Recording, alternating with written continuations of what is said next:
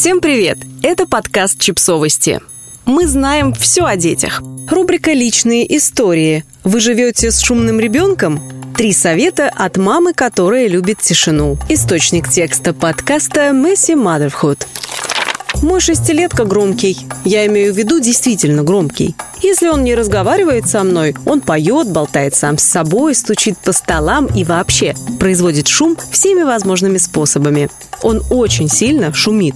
К сожалению, шум – один из моих триггеров, провоцирующих меня на крик. Я очень сильно нервничаю, когда не слышу собственных мыслей. Я раздражаюсь, когда мои мысли перебивают, и мне приходится нажимать на кнопку паузы. Меня выматывает необходимость постоянно просить его быть потише. Однажды утром я просто не проснулась раньше мальчиков, как я обычно это делаю. Я проспала и пропустила время утренней тишины, которое так люблю. Я проснулась, чувствуя расстройство и раздражение, так как меня ждал день с кучей задач, запланированных дел для детей и очень ограниченным количеством спокойного времени на себя. Однако необходимость начать новый день победила. Я спускалась вниз, чтобы сварить утренний кофе, и в это время мой сын с криком бросился ко мне обниматься, а затем стал безумолку болтать обо всем на свете. Он рассказывал мне о мультфильмах, которые смотрел, о цветах, которые использовал, чтобы нарисовать супергероя, подробности вчерашнего сна, и он продолжал и продолжал, абсолютно счастливый. Мне нравится его способность самовыражаться и делиться каждой мыслью и опытом.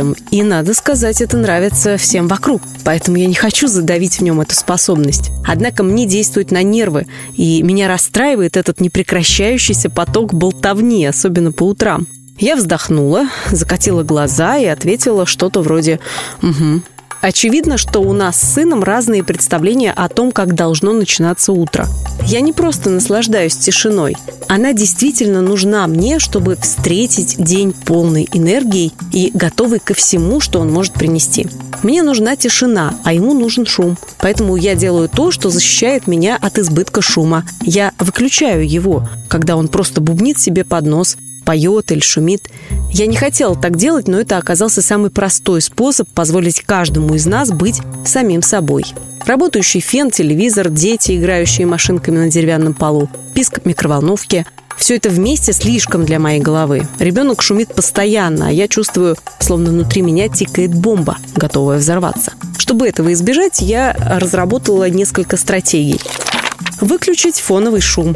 Вы замечали, что чем больше шума вокруг, тем сложнее сконцентрироваться. Я знаю, это выглядит как вопрос с подвохом, но часто мы недооцениваем фоновый шум. Когда мой сын шумит, а во мне начинает нарастать гнев, я обращаю внимание на шум вокруг, который повышает уровень моего дискомфорта. Я выключаю телевизор и музыку, посудомойку, стиральную машинку и сушилку говорить шепотом. В человеческой природе адаптировать свой тон к тону других людей. Поэтому если я разговариваю шепотом, сын обычно понижает голос. И это не просто помогает снизить уровень шума, но также становится своего рода забавной совместной игрой. Иногда мы играем в то, кому удастся говорить тише, иногда в секретных агентов, иногда вообще притворяемся кошками на охоте.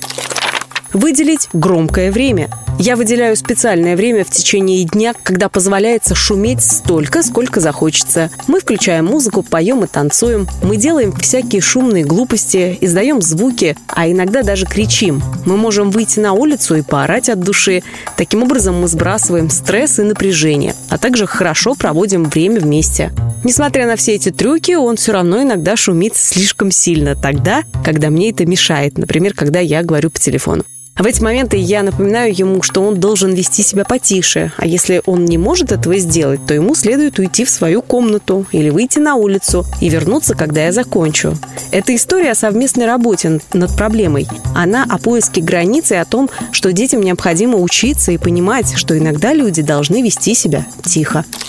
Подписывайтесь на подкаст, ставьте лайки и оставляйте комментарии. Ссылки на источники в описании к подкасту. До встречи!